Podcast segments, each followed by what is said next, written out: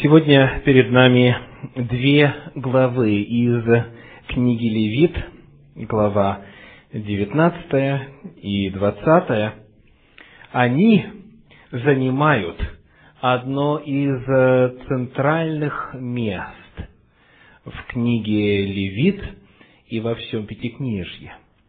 Мудрецы Торы назвали эту главу сущностной стороной всего закона.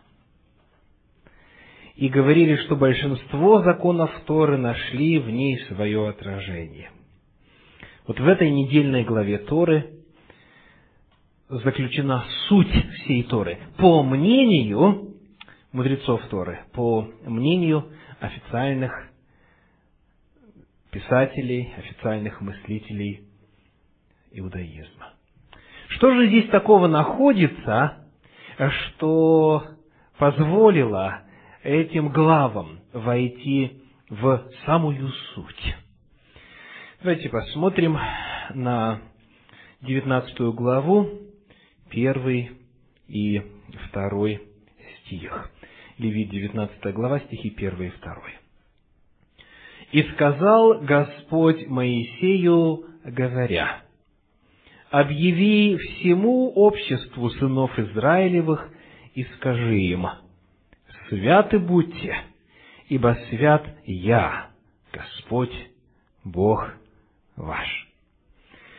Первое, что мы находим здесь, это призыв святости, призыв жить святой жизнью. Но самое интересное – это мотивация. Почему? Нужно стремиться к святой жизни? Потому что я свят.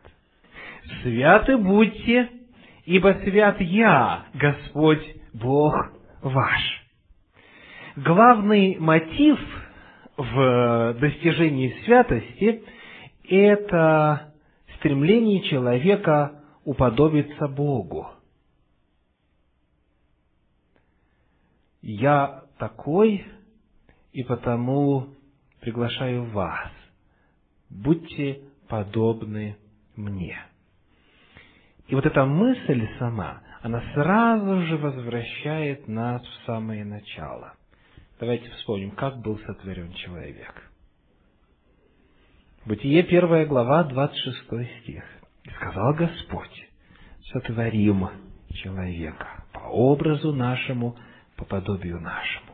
И создал Господь человека по образу своему, по подобию своему. То есть, изначально цель существования человека, изначально его само устройство внутреннее заключалось в том, чтобы быть подобным Богу, чтобы отражать Бога, чтобы быть Его воплощением на земле – и э, когда грех исказил в человеке образ Божий, когда появился грех как часть человеческого естества, эта задача стала тем более насущной. Будьте святы, потому что я свят, Господь Бог ваш. Скажите, что-нибудь похожее встречается где-нибудь еще в Священном Писании? Вот давайте вспомним слова Нагорной проповеди Иисуса Христа. Евангелие от Матфея, пятая глава, стихи 45 и 48. Пятая глава, 45 и 48. «Да будете сынами Отца вашего Небесного». Что значит быть сыном кого-то? Значит быть похожим на кого-то. Будьте сынами Отца вашего Небесного, ибо Он повелевает солнцу своему восходить над злыми и добрыми, и посылает дождь на праведных и неправедных. Так, вот каков Он, вот как Он относится к людям, вот как Он себя ведет – и дальше сказано, 48 стих, «Итак, будьте совершенны, как совершен Отец ваш Небесный». Что делает Иисус Христос? Повторяет Тору. Вот эта цель для человека уподобиться Богу, своему Создателю. Это то, к чему Господь призывал в самом начале, что записано в Пятикнижье Моисея, и это повторено в Нагорной проповеди Иисуса Христа. Апостол Петр тоже на эту тему писал, 1 Петра, 1 глава, стихи с 13 по 16. 1 Петра, 1 глава, стихи с 13 по 16. «Посему, возлюбленные, припоясав чресла ума вашего, бодрствуя, совершенно уповайте на подаваемую вам благодать в явлении Иисуса Христа.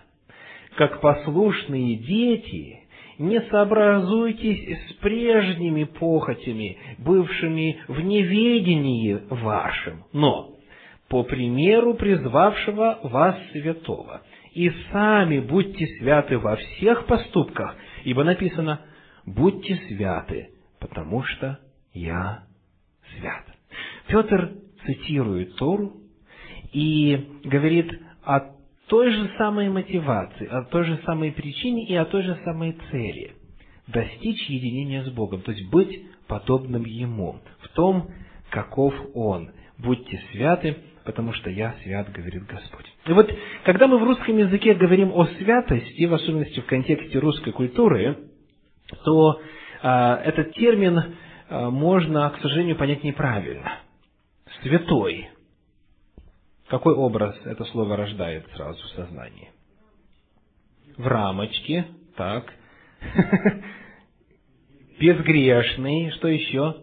Худой, так с бородой свечка горит, и вокруг нимба, да, вокруг ореол. То есть, а, и сколько человек смогли достичь этого состояния? Немногие. Немногие. В традиционном значении русского слова «святой» это удел избранных. Да? Только немногие могут, оставив а, суету земную, настолько возвыситься, настолько удалиться от мира, настолько стать близкими к Богу, чтобы достичь этого идеала. А как в Библии вопрос представлен? И сказал Господь Моисею, говоря, «Объяви всему обществу сынов Израилевых и скажи им, святы будьте, ибо свят я, Господь Бог ваш». Призыв к святости обращен ко всем – ко всем, всему обществу. Потому, если это возможно для всех, нам нужно пересмотреть определение святости. Что это такое? Что это такое? Давайте посмотрим, что говорят иудейские комментарии. Святость – это не абстрактное понятие или мистическая идея – она находит свое выражение в тех принципах, по которым строится повседневная жизнь человека, как мужчины, так и женщина. Святость достигается не за счет отрыва от мира, а за счет высокодуховного состояния, находясь в котором мы исполняем все обязанности, которые выпадают на нашу долю. Тогда проявление честности и справедливости, любви и милости и того, что пророк называет смиренно-мудренно ходить с Богом нашим, становится неотъемлемой составляющей жизни каждого человека. То есть, если вы посмотрите на эту 19 главу и дальше на 20, 19-20 главы книги Левит, там расшифровывается, к чему Господь призывает. Когда Он говорит «святы будьте, потому что я свят», Он говорит «вот это делайте, вот это не делайте». Вот если мы посмотрим на эти конкретные призывы, ну, например, «не злословь глухого», Дальше. «Пред слепым не клади ничего, что прикнуться ему». Сложно исполнить? Не сложно, правда? Ну, а как насчет «не лгите, не, не крадите, не лгите, не обманывайте друг друга»? Это каждый может сделать, если примет решение. Это, это не вопрос каких-то, знаете, сверхчеловеков, это не вопрос какой-то особой духовной одаренности. Нет. Речь идет о простых заповедях, которые касаются обычной будничной жизни. Так? Запрет инцеста, запрет скотоложества, запрет гомосексуализма и так далее, и так далее. Целый ряд заповедей, все они, вот суть, легко выполнимы. И это может стать образом жизни в течение нескольких месяцев, если человек принимает решение вот на самом деле быть святым, как Господь. И эта святость, это не какое-то, повторюсь, абстрактное понятие. Нет. В иудаизме понятие святости – это понятие образа жизни. Причем вопрос стоит э, очень просто. Исполняешь или не исполняешь? К святости призваны все. Святость достичь возможно.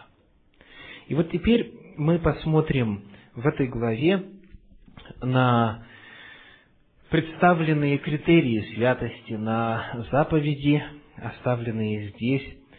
И когда мы будем их исследовать, многие будут звучать знакомо по Евангелиям, по посланиям.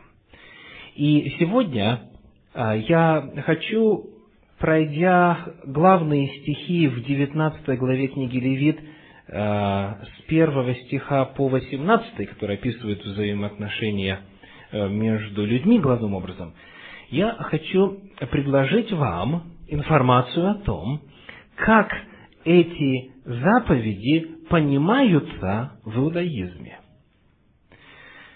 И мы просто будем обращаться к комментариям, которые доступны сегодня на русском языке в отношении этих предписаний. И потом в конце нам нужно будет сделать вывод. Можно ли говорить о том, что так называемая новозаветная этика, новозаветные стандарты нравственности выше, человечнее – более святы, чем ветхозаветные. Ну что ж, давайте начнем. 19 глава, 3 стих. «Бойтесь каждой матери своей, отца своего, и субботы мои хранить я Господь Бог ваш». Левит, 19 глава, 3 стих. В десяти заповедях, когда говорится об уважении к родителям, вначале кто упоминается? Почитай отца твоего и мать твою. А здесь наоборот. Бойся каждой матери своей и отца своего. И это сразу обращает на себя внимание. Почему? Почему там так, здесь по-другому? В одном случае сказано «почитай», в другом «бойся». Это разные слова в оригинале. Вот как мудрецы Торы предлагают объяснение такого различия в построении предложений. Отец, как правило, говорят они, требует от ребенка послушания, а мать чаще проявляет заботу и доброту. Естественно ожидать, что ребенок испытывает более сильное чувство любви по отношению к матери и более сильное чувство трепета по отношению к отцу. Это, это средняя типичная ситуация. Я думаю, вы согласитесь с этим. Дальше. Ставя отца на первое место, когда речь идет об уважении, предполагая заботу и проявление любви, а мать, когда речь идет о трепете, Тора стремится выровнять отношение ребенка к отцу и матери как в аспекте любви, так и в аспекте трепета перед ними. То есть, иными словами, мудрецы говорят, отца дети и так боятся. Это, как правило, в среднем, так? В средней статистической ситуации. Как вот а, сейчас на радио, где идет ретрансляция цикла проповеди Библия о семье, а, вот как раз а, сегодня звучал этот отрывок из проповеди «Отцы и дети». Как часто бывает? Мать дома с детьми, и если они нашалили, она им что говорит? Вот папа придет, и тогда будет тебе наказание. Да? То есть это типично, это часто происходит, и потому как бы отец воспринимается как такая устрашающая фигура власти. Перед ним есть вот тот самый трепет или боязнь. К матери отношение другое. А мать – это источник тепла, заботы, ласки. Вот ребеночек родился, да, кто с ним время проводит? Мать. Кормит его, ухаживает, заботится, моет и так далее. И, так далее. и потому а, тип отношения к матери, тип отношения к отцу разный.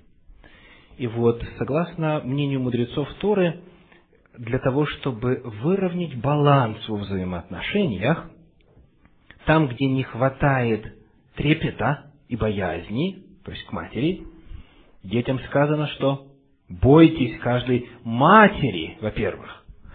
А там, когда не хватает вот этого а, почтения, в оригинале вот слово такое, которое означает именно проявление заботы и любви, а по отношению к концу сказано «почитай отца». Итак, это третий стих 19 главы книги Левит. Мудрецы э, сказали много красивых слов об исполнении этой заповеди. Однако самое сильное впечатление производит история о человеке по имени Дама бен Нетин. Дама – это имя мужчины. Дама бен Нетин. Этот ювелир из Ашкелона не был евреем. Среди его драгоценных камней был один, который подходил для нагрудника первосвященника. Когда потребовалось заменить камень, мудрецы пришли к даме Беннетине и попросили продать им драгоценность. Ювелир согласился продать камень за сто динаров и пошел во внутренние покои, чтобы принести камень. Но, войдя в комнату, в которой хранились драгоценности, он увидел, что там спит его отец. Дама вернулся к мудрецам и сказал, что не может продать этот камень. Ему предлагали и двести, и триста динаров, и даже тысячу, но он не соглашался. Мудрецы ушли, а вскоре после этого проснулся отец. Тогда дама догнал мудрецов, и те подумали, что он решил продать им камень за тысячу динаров, последнюю названную ими цену. Однако дама сказал, «Я не хочу получать выгоду от того уважения, которое я оказал отцу».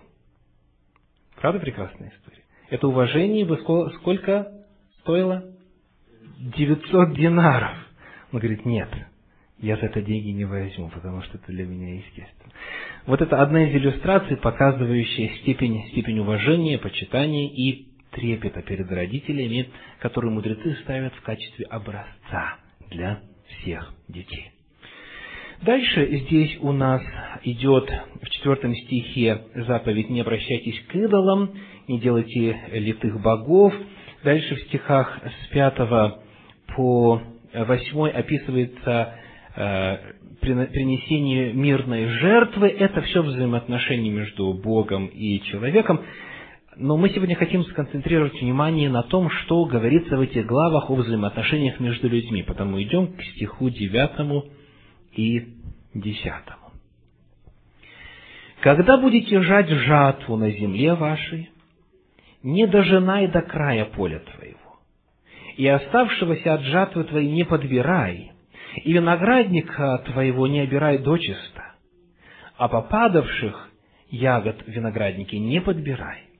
Оставь это бедному и пришельцу. Я Господь Бог ваш.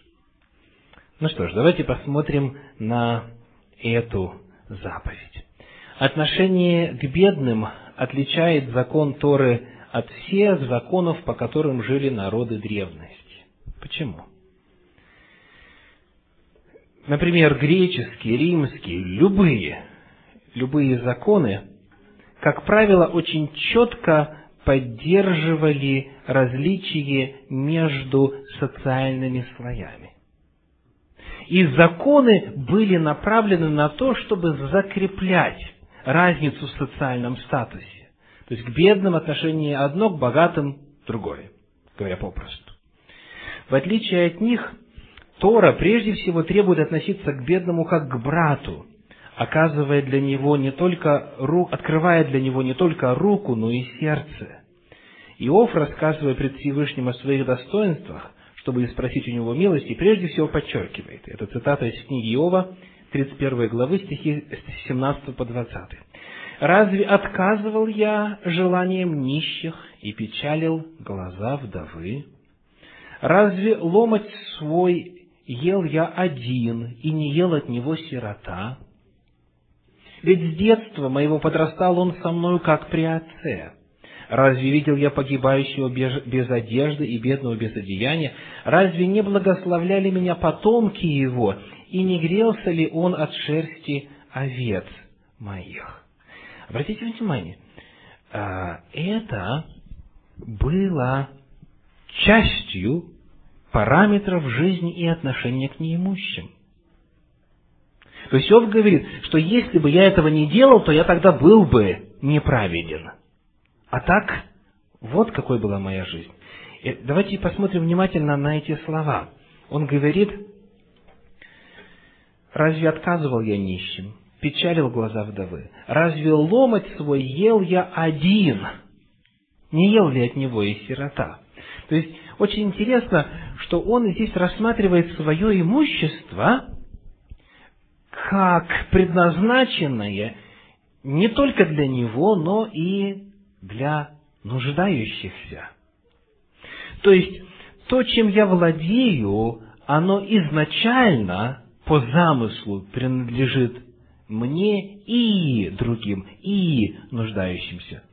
Очень интересно, в Новом Завете апостол Павел напишет, позже, он говорит, кто крал, впредь не кради, но лучше трудись, делая своими руками полезное, чтобы, и кто помнит, что дальше, чтобы было из чего уделить нуждающимся. Представляете, он говорит, трудись своими руками, делай полезное, чтобы. Его цель. Чтобы было из чего уделить нуждающимся. То есть вы видите, что, что для народа Божия а, всегда издревле это было как само собой разумеющимся, это было естественным – помогать, помогать нуждающимся. Талмуд связывает готовность помогать другим и проявлять жалость с самой сущностью души сынов Израиля. Вот здесь сейчас очень интересно. Мудрецы Талмуда говорят, что если еврей проявляет безразличие к своему ближнему, когда тот находится в беде и страдает, мы имеем право сомневаться в его еврейском происхождении. Представляете? То есть, насколько этот вопрос поставлен основательно, во главу угла. Ну, конечно, если мы зададим вопрос, все ли так живут потомки Авраама, это то же самое, что задать вопрос, все ли подставляют щеку кто верит в Иисуса Христа. Понимаете? Вот. Но мы сейчас говорим об идеалах, мы говорим о том, как это понимается и в Танахе, в Торе, и в иудаизме. Талмуд говорит, что если человек не помогает нуждающемуся, а, то можно сомневаться в его еврейском происхождении. Вот а, один из примеров того, насколько высоки нравственные параметры Торы. Они кардинальным образом отличаются от а, того, что было в других цивилизациях, в других религиях. Дальше 11 стих 19 главы книги Левит. «Не крадите, не лгите и не обманывайте друг друга». Не крадите. Ну, заповедь понятная, да? Настоящий закон Торы раскрывает, как говорит из иудейских комментаторов, что запрещенным является любое действие, даже отдаленно напоминающее воровство. Рассматривая эти законы Торы, мудрецы вводят понятие гневат даат – воровство понимания. Воровство понимания. Что это значит? Запрещено выставлять кого бы то ни было – или что бы то ни было в более выгодном или невыгодном, не соответствующем действительности свете. Это называется воровством понимания и запрещено законом Торы. Легко догадаться, что столь распространенное явление, как лесть, с точки зрения Торы, не имеет права на существование. Первым среди воров всегда был ворующий понимание людей. Идем дальше, чтобы разъяснить. Классическим примером нарушения этого запрета служит поведение Авесолома, который, сидя в воротах Иерусалима, говорил каждому приходящему на суд к царю, что его дело проигрышное, но если бы царем был он, то решал бы все дела по справедливости и, вне всякого сомнения, решил бы это дело в пользу своего собеседника. И вставал Авесолом рано утром и становился к воротам при дороге. И было каждого, кто, имея тяжбу, шел к царю на суд, подзывал Авесолом к себе и говорил, «Из какого ты города?» И когда тот отвечал, «Из такого-то колена Израилева раб твой», то говорил ему Авесолом, «Смотри, слова твои хороши и справедливы, но некому выслушать тебя у царя». И говорил Авесолом, «Будь я судьею в этой стране, и ко мне приходил бы каждый, у кого спор или тяжба, и я судил бы его по справедливости». И украл Авесолом сердце людей Израиля. Значит, вот пример. Заповедь какая у нас? Не крадите. И здесь рассматривается один из видов воровства. Как бы мы это назвали? Это воровство чего? Репутации. Это когда, когда мы что-то а, говорим, что обворовывает человека от того, что у него на самом деле есть. Так? А, а, обворовывать человека а, в плане его, его каких-то а, достоинств. Или же наоборот, если мы говорим что-то, что не отражает истину, то это тоже воровство, воровство понимания. Почему? Потому что картина искажается. И таким образом не только вопрос фактического физического устранения какой-то вещи из чьей-то собственности и переход незаконно в мою, а также и вопросы, в данном случае репутации, вопросы отношение к человеку. Итак сказано, не крадите, не лгите, не лгите, буквально не говорите противоречащего истине и не обманывайте друг друга. Вот по поводу этой фразы «не обманывайте друг друга» а, Талмуд говорит так. «Пусть твое «да» будет твердым, и твое «нет» тоже будет твердым. Тот, кто взыскал с поколения потопа, взыщет из тех, кто не держит своего слова. Правда – один из столпов, на котором держится весь мир, она принадлежит Всевышнему.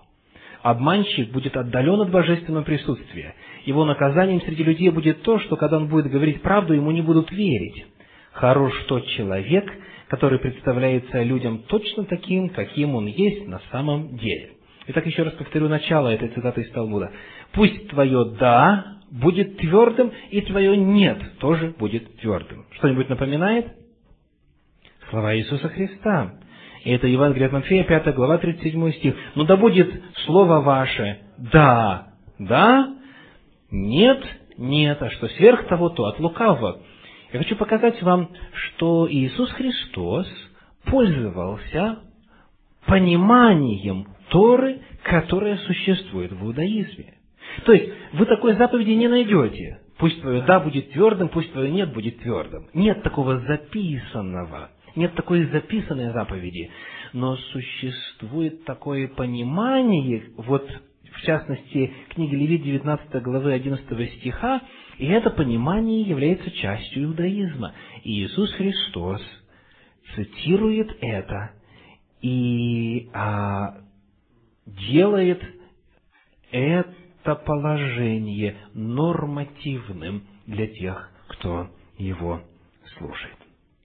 Итак, идем дальше. Книга Левит, 19 глава, 13 стих. «Не обижай ближнего твоего и не грабительствуй. Плата наемнику не должна оставаться у тебя до утра».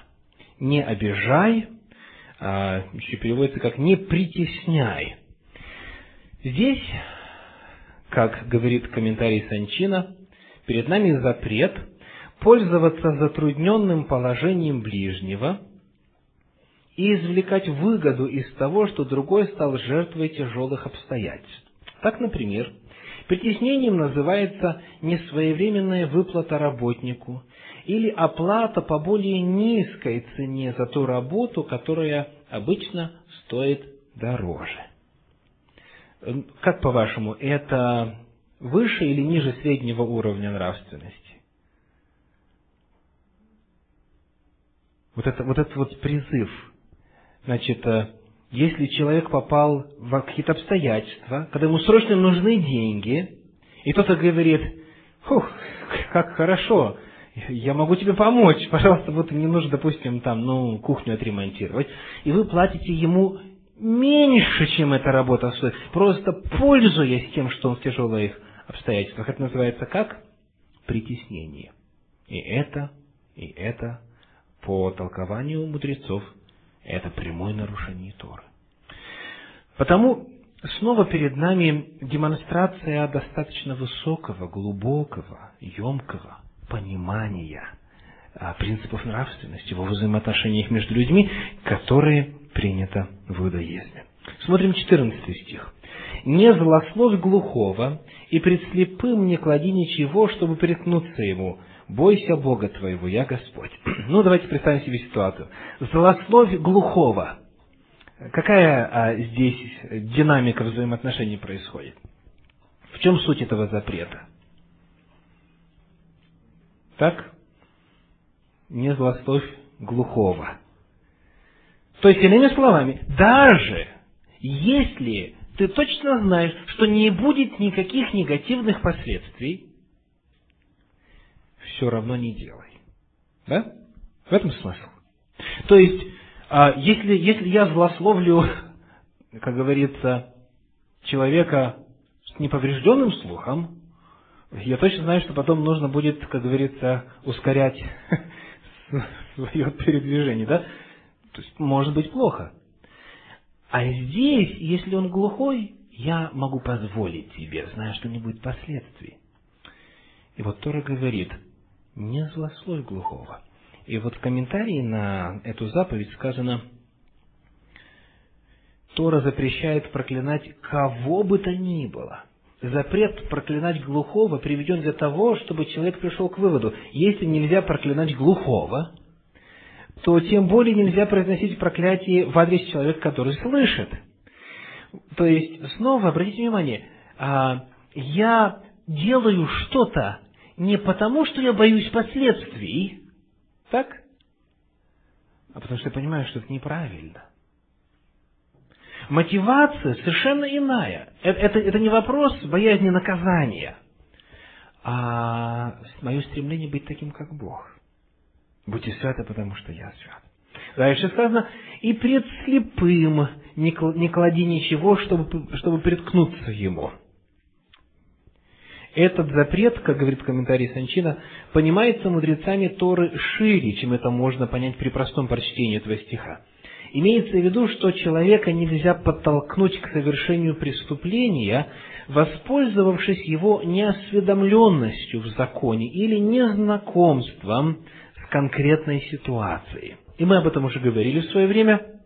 То есть, а, классический пример, приезжает новая семья иммигрантов в район Большого Сиэтла. Вот. И им тут же многие начинают предлагать свои любезные услуги. И они только через год, а то и позже, а, уже прозрев, получив информацию о том, что почем и так далее, и так далее, они только потом узнают, что, оказывается, им поставили подножку, их сбили с пути. Они просто не знали. То есть воспользовались чем? Тем, что у них не было достаточной информации. Слепого сбили с пути, или, как здесь сказано, при слепым не клади ничего, чтобы приткнуться ему. И еще раз повторю, комментарий говорит, нельзя пользоваться неосведомленностью или незнакомством с конкретной ситуацией. Следующий стих, 19 глава, 15 стих. «Не делайте неправды на суде, не будь лицеприятен к нищему и не угождай лицу великого, по правде суди ближнего твоего». Вот это очень интересная формулировка. «Не будь лицеприятен к нищему». Что это значит? Не будь лицеприятен к нищему. На суде. Как можно быть лицеприятным к нищему? Оправдать его, если он виноват, потому что у него и так лихая доля. Это с одной стороны. А с другой стороны сказано, не угождай лицу великого. Это более распространенная в нашем обществе ситуация, да? Когда суд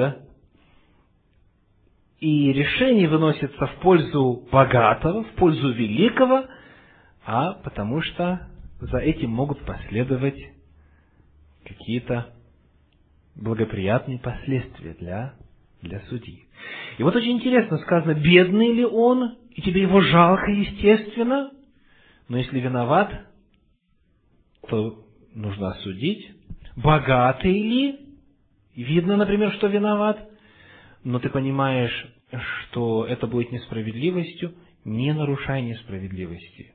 Неважно, богатый или бедный. Пусть не жалость, не попытка заручиться влиянием богатого или великого, пусть ничто это не мешает, не вмешивается, не будет фактором в принятии решения.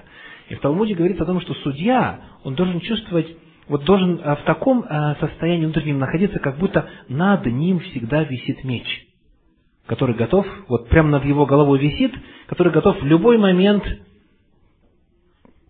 упасть сверху на него, если он примет неправильное решение. Поэтому нужно, нужно попытаться освободиться как можно больше от эмоций. От эмоций, которые повлияют. Эмоции или жалости, стремление к выгоде, или что-нибудь другое, или страх перед этим богатым. Пусть вот эти все эмоции, они пусть идут в сторону. Вот такой пример. Это я недавно почерпнул из лекций одного равина. Сидит семья в гостиной, допустим, и сын приходит, или там, не знаю, ребенок приходит и говорит, папа, папа, знаешь, что, что произошло? Что? Соседу кто-то Мерседес гвоздем процарапал по всему, так сказать, по всей длине машины. Отец как сидел, так и сидит и говорит, ну, страховка, какие проблемы, отремонтируют. На следующий день ребенок прибегает и говорит, папа, папа, знаешь, что произошло? Нашу машину кто-то гвоздем поцарапал. Что отец делает? А, как? Как? Кто? Где? Не может быть! И он бежит, и разъяренный такой, раскрасневшийся, и начинает извлекать проклятие. Здесь машина, и здесь машина. Тут гвоздь, тут гвоздь. Тут страховка, и тут страховка. В чем разница? Понимаете, разницы нету. Разница в чем? В эмоциях. Разница в эмоциях. Понимаете? И потому, потому один из принципов, вот когда кто-то приходит к вам за советом, вы чаще всего скажете, нужно вот проанализировали ситуацию, так, так, так, вот так, и так, и так нужно сделать. Если та же самая беда у вас, кажется, ох, как, как тяжело, как тяжело. И потому рекомендация заключается в том, чтобы вот когда какая-то беда случается, или проблема случается, или любая ситуация, задайте себе вопрос, а что бы я посоветовал своему соседу сделать? Вот. И сразу все становится в правильной перспективе. Вот об этом принципе говорит здесь Тора. Давайте еще повторю. Не делайте неправду на суде, не будь лицеприятен к нищему, и не угождай лицу великого. По правде суди ближнего твоего. И очень интересно здесь почитать комментарии. Это вновь из комментария Санчина. Эта заповедь относится не только к судьям, но и к каждому человеку. Любой человек, определяя свое отношение к людям, на основе которого он потом принимает решение и совершает действия, является судьей. Заповедь «по правде суди ближнего твоего» мудрецы Талмуда распространяют на все случаи жизни и говорят, «Ты должен всегда судить человека, глядя на него с лучшей стороны». Это означает, что человеку запрещено плохо думать о ком-то из окружающих, считая, что те или иные его поступки продиктованы плохими намерениями. Слышите? Он обязан искать оправданий и объяснений действиям другого настолько, насколько это позволяет сложившаяся ситуация. Учение, которое заключено в этом и следующих за ними строках, э, стихах Торы, выражено пророком. Это Захарий, 8 глава, стихи 16 и 17. Сказано так. «Вот дела, которые вам следует делать. Говорите правду, каждый ближнему своему, по истине и по справедливости для мира, судите во вратах ваших. И каждый против ближнего своего зла не замышляйте в сердце своем, Значит, очень интересно. Не замышляйте зла в сердце своем. То есть, иными словами, когда мы думаем о ближних, когда мы думаем о людях, нельзя допускать в себе, в сердце зло. То есть, что это значит? Нельзя допускать, по мнению мудрецов Торы, такой интерпретации их слов и поступков, при которой мы исходим из того, что они это со зла делают что они это намеренно делают, что они делают это из плохих намерений. Я еще раз повторю. Это означает, говорит комментарий, что человеку запрещено плохо думать о ком-то из окружающих, считая, что те или иные его поступки продиктованы плохими намерениями. Ну, здесь историй море. Море я э, ну, расскажу ту, которую сам много раз слышал. В одной церкви однажды стало известно, что дела в семье между пастором и его женой из рук вон плохи. Дело идет к разводу. То есть уже вся церковь гудит, уже все общество гудит, дело было в деревне, вся деревня гудит. Стали разбираться, откуда известно, что дела плохие и так далее, и говорят. Нашли очевидца, очевидицу в данном случае, и очевидица говорит, я сама своими глазами видела, как пастор с вилами в руках бежал за своей женой, а та убегала и кричала «Спасите, помогите!» Ну и, когда пришло время богослужения, пастор заходит в церковь и видит, что что-то как-то люди реагируют странно. Вот кто-то начинает уже так какие-то намеки, кто-то начинает сомневаться и прочее, прочее. То есть атмосфера тягостная. Ну и прошло время, пока все выяснилось, и в конечном итоге оказалось следующее. Жена делала в кладовке уборку. И, из этой, и когда она совершала этот процесс, из угла выбегает крыса. Жена выбегает из кладовки, с криком, значит, крыса, крыса, но это все было еще внутри кладовки. Она, она убегает из кладовки, бежит по двору, муж с вилами, бежит за кем? За крысой. Но тут забор. Свидетельница не видит, не видит крысу, она только видит жену и видит мужа, который с вилами бежит за ней. И все оказалось очень просто.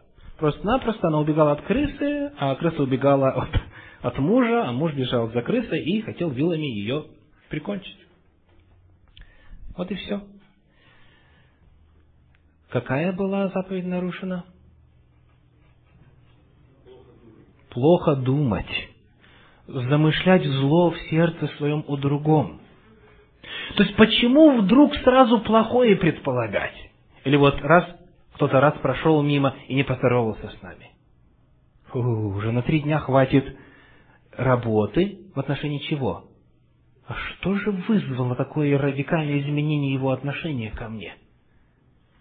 И потом, когда через полгода тот уже замечает, что что-то не то, и потом начинает выяснять, в чем же причина, и вот оказывается, что тогда-то, тогда-то, шесть месяцев назад ты со мной не поздоровался. И причем подчеркнуто не поздоровался. Да? А тот даже не помнит. Мало ли там у него своих мыслей в голове было полно. И вы знаете, я говорю, таких историй море и море. Нужно взять себе за правило. И я для себя открыл этот принцип определенное время назад и стал по нему жить и намного счастливее стал, свидетельствую вам. Я, я стараюсь, я а, для себя самого объясняю поступки людей в первую очередь в положительном свете. До тех пор, пока уже очевидно становится, что это злой умысел. И тогда уже с этим можно разбираться. Но огромное количество ситуаций, негативных, неприятных, можно было предотвратить, если бы мы соблюдали эту заповедь не думать в сердце своем зла или плохого о ближнем своем. Вопрос. Выше, ниже среднего уровень? Намного выше, правда? Намного выше. Идем дальше. Стих 16, 19 главы книги Левит. «Не ходи переносчиком в народе твоем, и не восставай на жизнь ближнего твоему, я Господь» не ходи переносчиком. Что значит переносчик? Сплетник, да? Ну что ж, сплетник. Да хорошо, дайте определение слова сплетник. Кто такой сплетник? Который что? Который придает неправильную информацию. М. Так, интересно, интересно. Потому что вот здесь вот видите, вот это нужно уточнить, что имеется в виду. Переносчик, переносчик, это тот, который, который передает то, что знает, и все. Тот, кто что-то придумывает, этот, это кто? Видите, в русском языке потому-то и нужно определиться. Если человек выдумывает что-то, это называется лжец, клеветник и так далее. Ну а переносчик – это просто-напросто передатчик информации. Так вот, что говорится в комментарии. Подобное поведение запрещено, то есть ходить переносчиком, даже если все рассказанное чистая правда.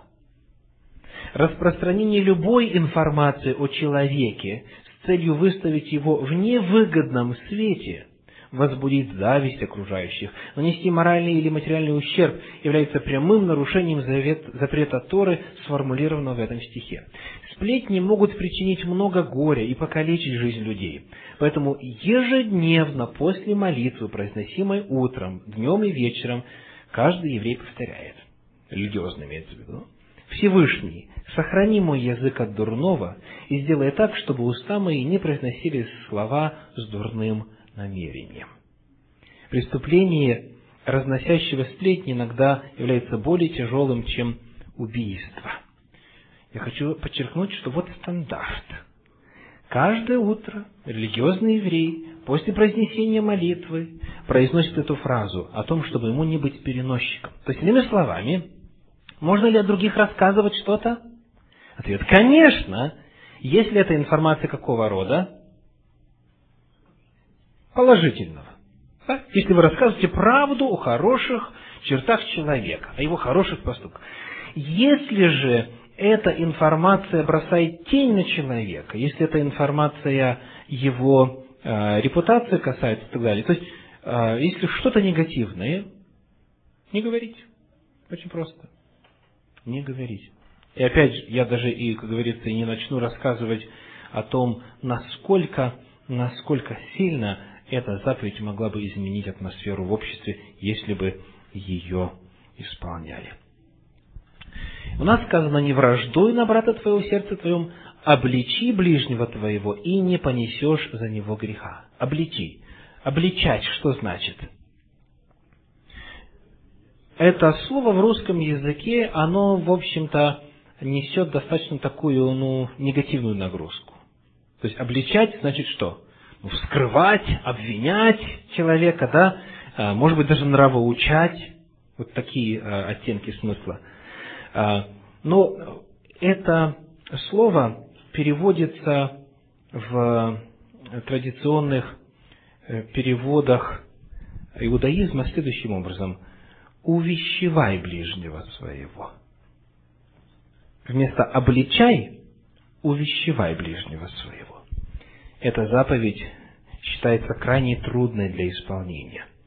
Как пишет комментарий, обратиться к человеку со словами назидания и предельно тактичной, в предельно тактичной форме, так, чтобы не вызвать его раздражения, и при этом не испытывать раздражения по отношению к нему, доступно только людям с добрым сердцем, переживающим за другого и испытывающим чувство ответственности за ближнего. Если поучение не будет высказано с любовью, то его результат будет прямо противоположным тому, что заповедано Торой. Вместо исправления недостатков и налаживания взаимоотношений между людьми появится взаимное раздражение, и человек, который поступал неправильно, еще упорнее будет стремиться продолжать то, что он делал. Тот, кто собирается обратиться со словами поучения и не испытывает любви к ближнему, может обрушиться со словами упрека в присутствии посторонних людей и, опозорив человека, нарушить строжайший запрет Торы. Мудрецы говорят, что тот, кто заставит своего ближнего побледнеть от публичного оскорбления, не имеет удела в будущем мире. Независимо от того, сколько добрых дел он совершил на протяжении жизни, и от того, насколько усердно он изучал Тору. Итак, вместо обличи – увещевай. Увещевай. И главным здесь индикатором является что? Любовь. Есть ли любовь или нет? Вот это всегда видно и в тоне, и в подбираемых словах, и в ситуации, и в месте, и так далее. И дальше сказано, и не понесешь за него греха. Тут как бы безвыходная ситуация. Значит, если не обличишь, говоря синдальным переводом, языком синдального перевода, то что тогда? То понесешь за него грех. Как раньше мы читали в книге Левит, если кто согрешит тем, что слышал слово проклятие и не объявил, но сокрыл, тот понесет на себе грех. То есть, иными словами, если вы знаете о грехе, так, то вы несете на себе этот грех. Грех кого-то сказано, что нужно сделать? Нужно пойти и увещевать. Почему здесь мы как бы без, как бы зажатыми оказываемся? И, кстати, одновременно, почему лучше меньше знать? Мы несем ответственность друг за друга. Если мы видим, что кто-то согрешает, мы, если ничего не делаем, начинаем нести его грех. Так говорит Тора, и это не одно место, это целый ряд несвященного писания открывает ту же самую картину. Теперь, если мы идем и просто начинаем выговаривать, то есть обличать его, знаете, а, значит, стыдить и так далее, и так далее, то мы что? Да, не будет места в жизни вечной. Потому что это, это, это тяжелый грех. Потому наш единственный выбор – это решить главный вопрос – Вопрос любви сердце, вопрос любви к этому человеку. И если есть эта любовь, то тогда мы подумаем, когда лучше подойти, позвонить ли лучше, электронное сообщение написать, письмо написать, лично ли встретиться, в какой ситуации. Мы заранее подберем слова. То есть мы постараемся сделать так, чтобы человек понял, что мы говорим это не потому, чтобы показать себя праведнее, чем Он, не потому, что мы хотим Его унизить, а потому, что мы хотим, чтобы Он стал лучше. А, видите, это совершенно иная атмосфера, совершенно иные параметры, чем вот те, с которыми многие-многие живут всю жизнь. Многие думают, как? Если выпалил, сказал ему все, спас свою душу. Да, теперь кровь его не на моей голове. Как раз таки, может быть, и на твоей. Если это слово не было сказано с благодатью, с любовью, если это не было сказано так, как Священное Писание призывает. Ну и последний стих, 18 стих, последний на сегодня, Левит 19, 18. «Не мсти и не имей злобы на сынов народа твоего, но люби ближнего твоего, как самого себя». Итак, сказано, не мсти и не имей злобы. Значит, что такое месть, понятно. Что, что значит не имей злобы? Оригинал говорит, не храни злобу. Как это будет называться? Хранить злобу? Зло памятство. Давайте проиллюстрируем это. Вот как э, Раши, известный средневековый комментатор, как он э, показывает разницу между местью и злопамятством. Один сказал другому, «Дай мне на время твой серп». Ответил ему другой, «Нет, не дам». На следующий день второй сказал первому, «Дай мне на время твой топор». Первый ему отвечает, что? «Не дам тебе, потому что ты не дал мне вчера». Это что? Это месть. Это месть. А что такое злопамятство? Что значит затаить злобу или хранить злобу? Один сказал другому, дай мне на время твой топор. Тот ему ответил, нет.